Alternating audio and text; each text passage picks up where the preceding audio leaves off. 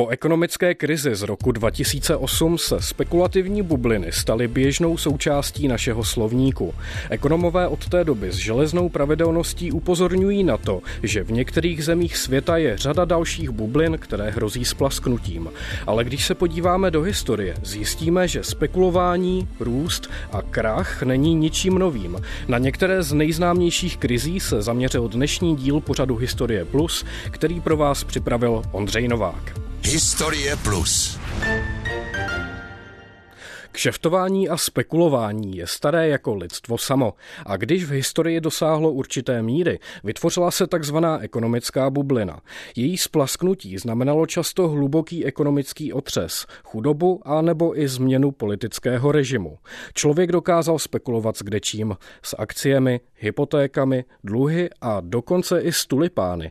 A právě tulipánová horečka se v učebnicích ekonomie používá jako ukázkový příklad toho, jak absurdních rozměrů můžou spekulace dosáhnout. O co šlo, řekne Jakub Drábek z katedry hospodářských dějin Národohospodářské fakulty Vysoké školy ekonomické. Šlo zejména o podstatnou a velkou spekulační bublinu, která se odehrála v první polovině 17. století, což je mimochodem poměrně zajímavé, protože tulipány byly přivezeny již 40 let předtím, ale ta spekulační horečka začala až posléze, co byly kombinovány různé barvy a teprve poté došlo k jejich oblibě lidé si prostě přáli mít také takovouhle cibulku a navíc věděli, že na ní můžou vydělat. Ten motiv vydělat peníze je v lidstvu velmi blízký. Zájem lidí o cibulky tulipánů rostl mnohem rychleji, než mohlo růst množství cibulek na trhu. Stalo se z nich nedostatkové zboží a cena strmně rostla. Na začátku 17. století stála cibulka tulipánu jeden holandský gulden, ale za krátkou dobu se vyšplhala mnohonásobně výš. Třeba v roce 1624 cibulka odrůdy Semper Augustus stála 12 guldenů, ale v roce 1636 stála už 4600 guldenů. Pro srovnání měšťanský dům v Amsterdamu v té době údajně stál asi 10 000 guldenů. Lidé tyto květiny začali chápat jako investici. Když teď nakoupí a chvíli chvíli počkají, pohádkově zbohatnou. K horentní ceně tulipánů se podle Drábka váže i řada těžko doložitelných skazek a pověstí. Nejvíc se mi líbí příběh o námořníkovi, který nevědá, že má v ruce něco takto ceného, si uvařil a snědl cibulku, která měla hodnotu roční menáže pro celou jeho posádku. A vzhledem k tomu, že byly zavedeny zákony, které zakazoval jakékoliv ničení tady toho spekulačního materiálu, tak strávil několik ve vězení, ale samozřejmě se jedná o nedoloženou nebo neverifikovatelnou informaci, stejně jako nákup tří cibulek místo krále, což byla nějaká ta odrůda tulipánu, stála celý pivovar který tehdy měl hodnotu 30 tisíc guldemů, to znamená 10 tisíc guldenů za jednu cibulku, což by byl dnešní ekvivalent několika milionů. Zanedlouho poté, v roce 1637, začaly ceny tulipánů klesat.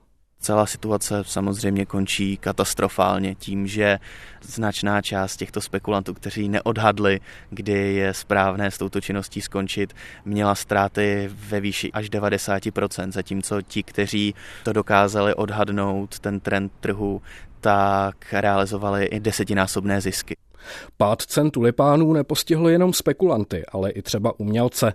Na cibulkách prodělal třeba malíř Rembrandt van der Rijn. Ten musel v roce 1657 prodat svůj dům a schudlé měšťanstvo nemělo ani zájem o jeho díla. Podobný osud potkal i malíře Jakoba van Loa, jehož osud dokonce mapuje i film Tulipánová horečka. Globálně ale krize nebyla nějak zvláštní, říká to historik Jakub Rákosník z katedry hospodářských a sociálních dějin, filozofické Filozofické fakulty Univerzity Karlovy. Ta tulipánová krize je vlastně zajímavá spíše didakticky, jo, že na ní se výborně ukazuje mechanismus tedy tato spekulační krize, jinak její makroekonomický dopad na tu holandskou ekonomiku byl minimální na tom konci 30. let 17. století. Ona samotná ta spekulativní bublina zásadně krizi nespůsobuje. Vždycky je to souběh několika okolností, které s tou spekulativní bublinou koincidují, objevují se současně a spolupůsobí. Přestože se tulipánová mánie označuje za první velkou bublinu, tak samotný pojem spekulativní bublina se objevuje až o skoro 100 let později, a to v souvislosti s britskou společností Jižních moří. Ta se starala o obchod s bývalými španělskými koloniemi v Jižní Americe. Pokračuje Jakub Rákosník. To je případ Anglie začátku 18. století a právě jeden z klasických případů té spekulační bubliny. Analogický případ máme ve stejné době ve Francii, jo, kde vlastně kolem roku 1720 propukne podobná investiční horečka a ten princip je poměrně jednoduchý, že vlastně se vytvořila tedy společnost, která slibovala enormní zisky z koloniálních držav že se tam otevřou doly a ty jsou nesmírně bohaté. No a to vytvářelo tedy očekávání u investorů, že akcie, když se je koupí nyní, takže náramně zhodnotí ve velmi krátké době. No a vznikla prostě klasická spekulační bublina, a která potom posléze praskla v okamžiku, kdy se začalo ukazovat, že tedy ty výnosy vlastně z obchodu s bývalými španělskými koloniemi a z těžby v těchto těch oblastech, že vlastně nebudou zdaleka tak velký, jaký bylo očekávání. Já jsem četl, že na založení té společnosti se nějak podílela i britská vláda. To je takový hezký paradox, který bývá často připomínán v učebnicích, že tehdejší lídr anglické vlády Robert Walpole varoval předtím, říkal, že stát anglický rozhodně si v tom nemá nějak jako namáčet prsty, že to nevypadá dobře. Vyjadřoval se jednoznačně skepticky, zároveň ale údajně on sám na tom vydělal. On sám tam investoval do toho soukromé prostředky a včas prodal, než ta bublina praskla, takže vydělal na tom být žádné horentní peníze. Bublina. Pro představu ta mídlová se totiž nějakou dobu nafukuje. Stejně jako se nafukuje cena nějaké společnosti nebo komodity, se kterou lidé spekulují. A zvětšuje se tak dlouho, dokud lidé nezačnou zboží nebo akcie hromadně prodávat a bublina praskne. Kromě britských ostrovů se s tímto jevem na začátku 18. století setkala i zmíněná Francie. Za vším stál podle jedněch geniální finančník, podle druhých geniální skotský podvodník John Law. Pokračuje Jakub Drábek. Byl to syn bankéře a zlatníka ze Skotska, v 17 letech osiřel, pak absolvoval duel, který vyhrál, měl být eh, a skutečně i byl zavřen ve vězení, o tam teď prchl a pak se věnuje právě studiu ekonomie. Tehdy přišel na podstatnou věc a to sice, že by chtěl založit cedulovou banku, která by garantovala emitované bankovky půdou. S tímto návrhem zašel ke skotskému parlamentu, který ho okamžitě odmítl. Každopádně poté odjíždí z Anglie a byl zpřízněn s Filipem Orleánským, což byl regent za mladého krále Ludvíka, jehož otec král slunce zemřel, když byli Kloučkovi 4 až 5 let, tudíž nemohl vládnout sám, ale samozřejmě nechal státní finance v neuvěřitelných dluzích. Eh, téměř 3 miliardy livrů. Francie byla finančně vyčerpaná válkou o španělské dědictví a taky nákladným životním stylem královského dvora. Ludvík XIV. nechal postavit třeba palác Versailles. Regent Filip II. Orleánský chtěl státní dluh snížit a když se nedařilo získat další peníze zvýšením daní, obrátil se na tehdy už vyhlášeného finančního experta a reformátora Johna Loa. Ten nabídl v té době převratné řešení – nahrazení kovových peněz papírovými. Zakládá Bank de General, jednu z prvních centrálních bank na světě, která emitovala papírové bankovky. Lo si uvědomil, že peníze sami o sobě nejsou hodnotou, jsou pouze prostředkem směny. A v momentě, kdy jsou prostředkem směny, není potřeba, aby byly z nějakých drahých materiálů. Poté, co se ukázalo, že banka je právě velmi životaschopná, kdy její akcie zvyšovaly svou hodnotu, Lo přesvědčil Filipa Orlánského, aby vykoupil od akcionářů celý podíl této banky a stala se bankou státní s monopolem na tisk těchto bankovek. Mezi francouzi okamžitě klesl zájem o kovové peníze. Bance se dařilo a John Law přešel k uskutečnění svého dalšího plánu. Založil indickou společnost, která je dnes známá taky jako Mississippská společnost. Ta měla výhradní monopol na obchod a výběr daní ve francouzských koloních kolem řeky Mississippi v tehdejší Louisianě.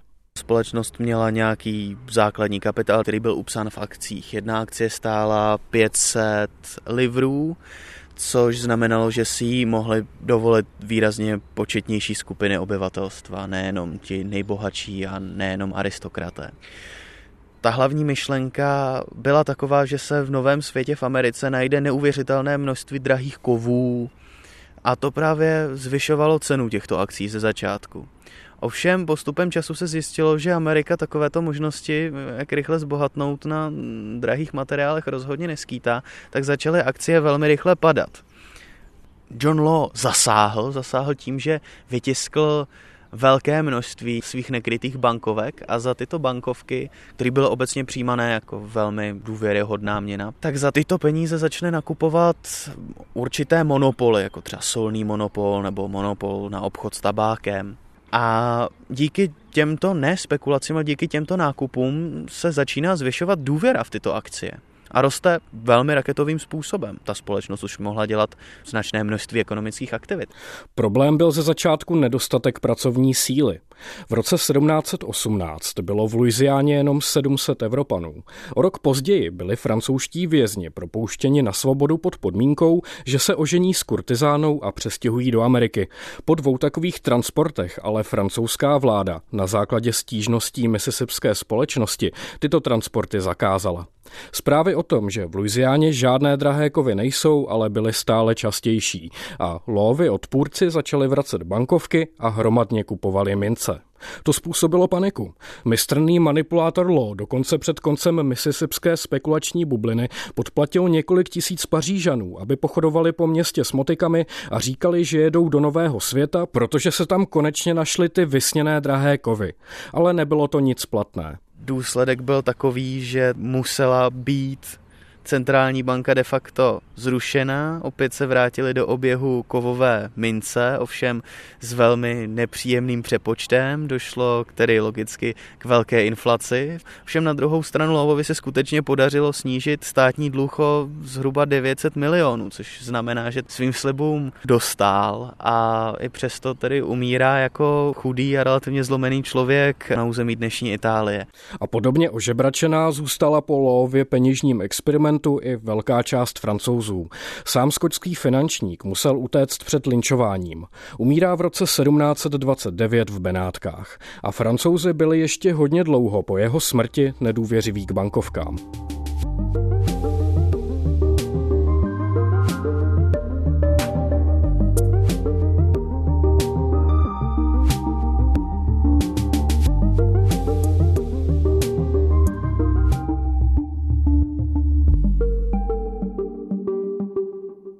Hospodářské krize kvůli spekulacím ale nejsou jenom doménou západního světa.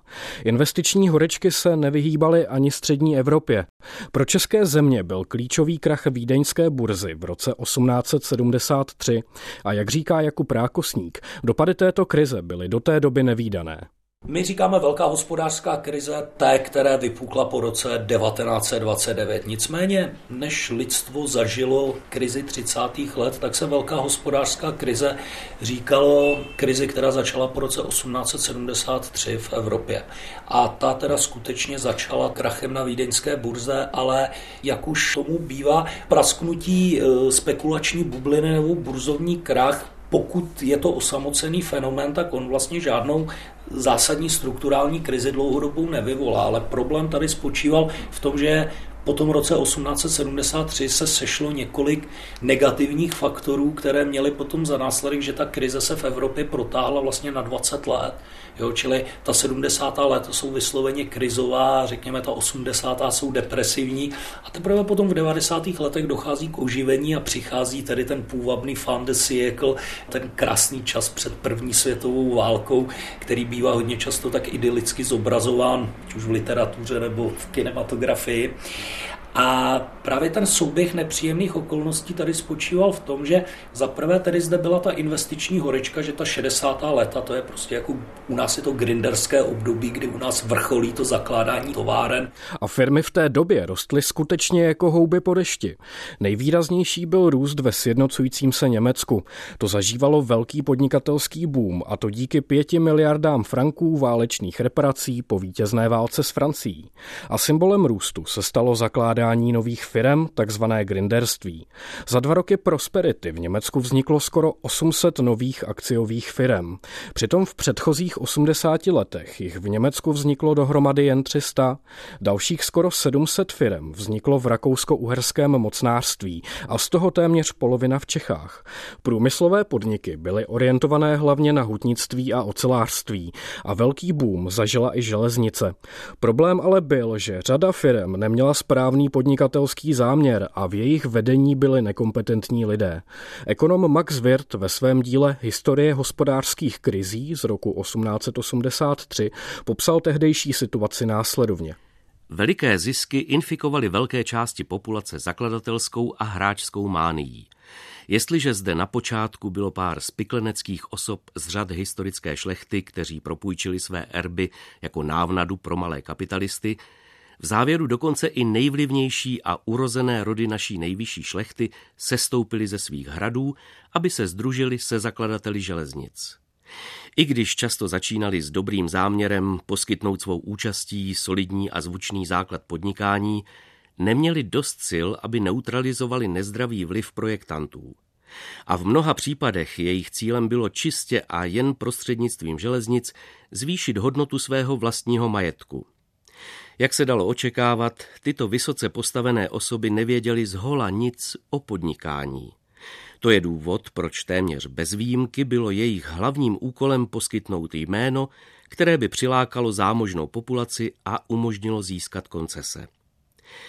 Poté, co při stavbě nových železnic pracovali podnikatelé ruku v ruce s bankéři, vysoce postavení pánové byli postupně zasvěcováni do tajů burzy.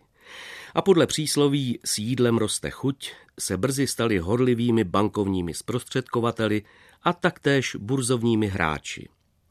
Mezi členy různých správních výborů železnic postavených po roce 1866 v Rakousku-Uhersku z řad původní šlechty bylo 13 princů, jeden lankrabě, 64 hrabat, 29 baronů a 41 dalších šlechticů. Současně jeden princ, 16 hrabat, šest svobodných pánů a dva další šlechtici sedí ve správních radách ve Vídni založených průmyslových podniků, na nichž tito pánové nemají žádný přirozený zájem a z nichž nemohou ani profitovat pomocí obchodních znalostí, ani prostřednictvím dostatečného kapitálu kapitál v Německu a potažmo tedy v sousedním Rakousku, kde ty ekonomiky přece jenom nebyly zas tak jako extrémně odděleny v té době, tak najednou v té střední Evropě vlastně vznikne nadbytek kapitálu, jo, který je laciný, snadno dostupný, no a právě takováhle situace vlastně dále graduje tedy tu, tu spekulační horečku, protože ten kapitál hledá své umístění, aby tedy se správně úročil a přinášel zisky, no a to se zastaví v okamžiku v tom roce 1873, kdy prostě ta investiční bublina praskne, kdy se ukáže, že některé ty rizikové provozy vlastně budou nerentabilní, začnou krachovat, no a vznikne panika a začne následovat pokles kurzu akcí. Na pádu vídeňské burzy se údajně podílel i neúspěch tehdejší světové výstavy ve Vídni. Organizátoři čekali návštěvu 20 milionů lidí, ale přišlo jich jenom 7 milionů a firmy, které se kvůli výstavě leckdy i zadlužily, začaly ohlašovat bankrot. 8. května 1873 zbankrotovalo 100 společností a den na to, na Černý pátek 9. května, zkrachovala i celá vídeňská burza. Doplatili na to hlavně průmyslové podniky. V českých zemích se produkce železa propadla o 65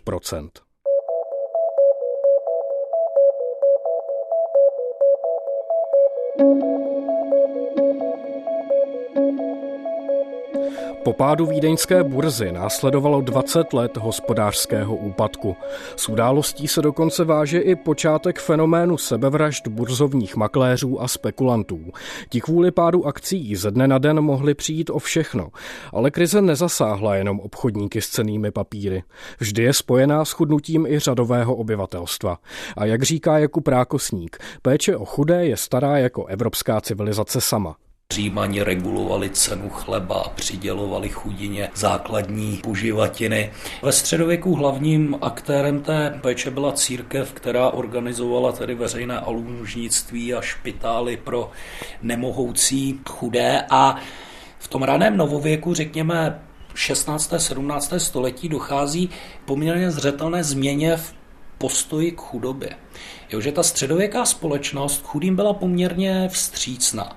Bylo to jednak z důvodu náboženských, že prostě Kristus byl chudý a byl zde ideál svatého Františka. Katolíci vždycky měli trošku problém, jako jak se vyrovnat tedy s tím bohatstvím a jestli je to slučitelné s čistotou křesťanské víry, ale v té středověké společnosti vlastně ten chudý měl jasné místo v dělbě práce. On dostal almužnu, ale on ji nedostával zadarmo, on se měl za toho donátora modlit a tím pádem přispívat k jeho spáse. Ti chudí prostě jsou užiteční v té společnosti, protože o tu spásu přece jde. Zvrat přinesla reformace. S nástupem protestantské víry se změnil pohled na to, jakým způsobem člověk dojde spásy. Podle kalvinistického učení totiž člověk svůj osud nezmění. Zda půjde do nebe nebo ne, je dáno už předem a modlení mu nepomůže. Když se za mě pomodlí chudáz, tak na moji spásu to nemá vůbec žádný vliv. A najednou v tu chvíli ta užitečnost chudáků začíná mizet. Jo? Oni vypadávají z té dělby práce a začínají se stávat tím obtížným elementem ve společnosti.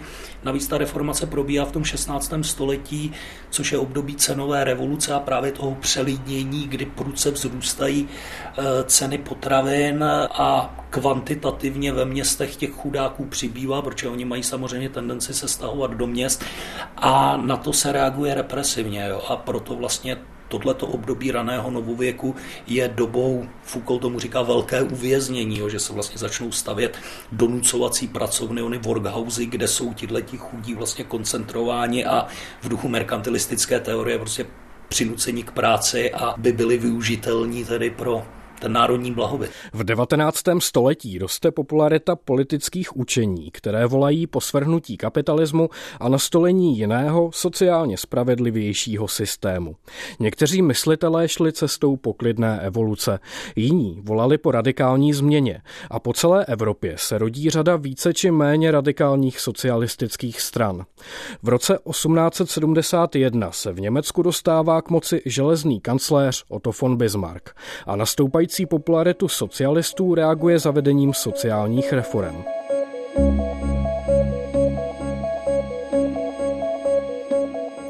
Uplynulých 20 minutách jsme se zastavili u několika případů spekulativních bublin v historii. Je to ale samozřejmě velmi neúplný výčet. Některé bubliny splaskly skoro bez povšimnutí a jiné změnily svět. Co ale všechny tyto případy spojuje? Můžeme mezi tulipány, drahými kovy nebo akciemi průmyslových podniků najít nějaký jednotící prvek? Na to jsem se zeptal Jakuba Rákosníka. Dá se říci, že ano, že je to příslip rychlého zisku a většinou se to pojí buď jako technologickou inovací s nějakou novinkou na trhu, to by byl případ té tulipánové krize, že ty cibulky najednou to byla věc, která všechny fascinovala a mysleli si, že na tom rychle zbohatnou a analogické to je prostě s investiční bublinou do počítačových firm na přelomu tisíciletí. Najednou to byla taky určitá novinka, tyhle ty startupy a každý si myslel, že zrovna tato firma bude jako Microsoft a vydělá na tom obrovské peníze, až najednou ta investiční bublina padla. A podle Jana Drábka je pro spekulování kromě komodit důležitý ještě jeden činitel. Jednotícím prvek je tam člověk, protože krize nepřijde, ekonomika se na nás nemůže nahněvat, čili všechny tyhle ty věci jsou spojené s nějakou touhou člověka buď pomoct, a nebo chtít od života víc, což samo o sobě není škodlivé, ale je potřeba nějakým způsobem rozlišit, co už je příliš. V momentě, kdy někdo je schopen realizovat desetinásobný zisk nebo zisk desetinásobku, je to většinou velmi zvláštní. Říká historik Jan Drábek z Vysoké školy ekonomické. A podle Rákosníka bubliny vznikají proto, že lidé logicky reagují na prostředí, ve kterém žijí spíš vlastně z důvodu povahy hospodářství, které je založeno vlastně na dynamické změně. Tyhle ty situace, oni nebudou stejné, budou to zase nové komodity, nové výrobky, nové inovace, ale že vlastně ten princip té bubliny je vlastně od 17. století pořád stejný. Není důvod očekávat, že by se to v 21. století mělo změnit, jo, protože zatím struktura hospodářství je taková, že ty bubliny doslova vyvolává. A oni jsou zároveň motorem pokroku. Prostě, jak říkal Schumpeter, ta krize je vždycky kreativní destrukce. Ona něco zničí, ale taky přinese něco nového. Uzavírá optimisticky historik Jakub Rákosník z Univerzity Karlovy. Doufejme tedy, že nadcházející spekulativní ekonomické bubliny a jejich krachy budou více tvořit než ničit. A pokud se chystáte investovat do některé z perspektivních komodit, nezapomeňte je včas prodat.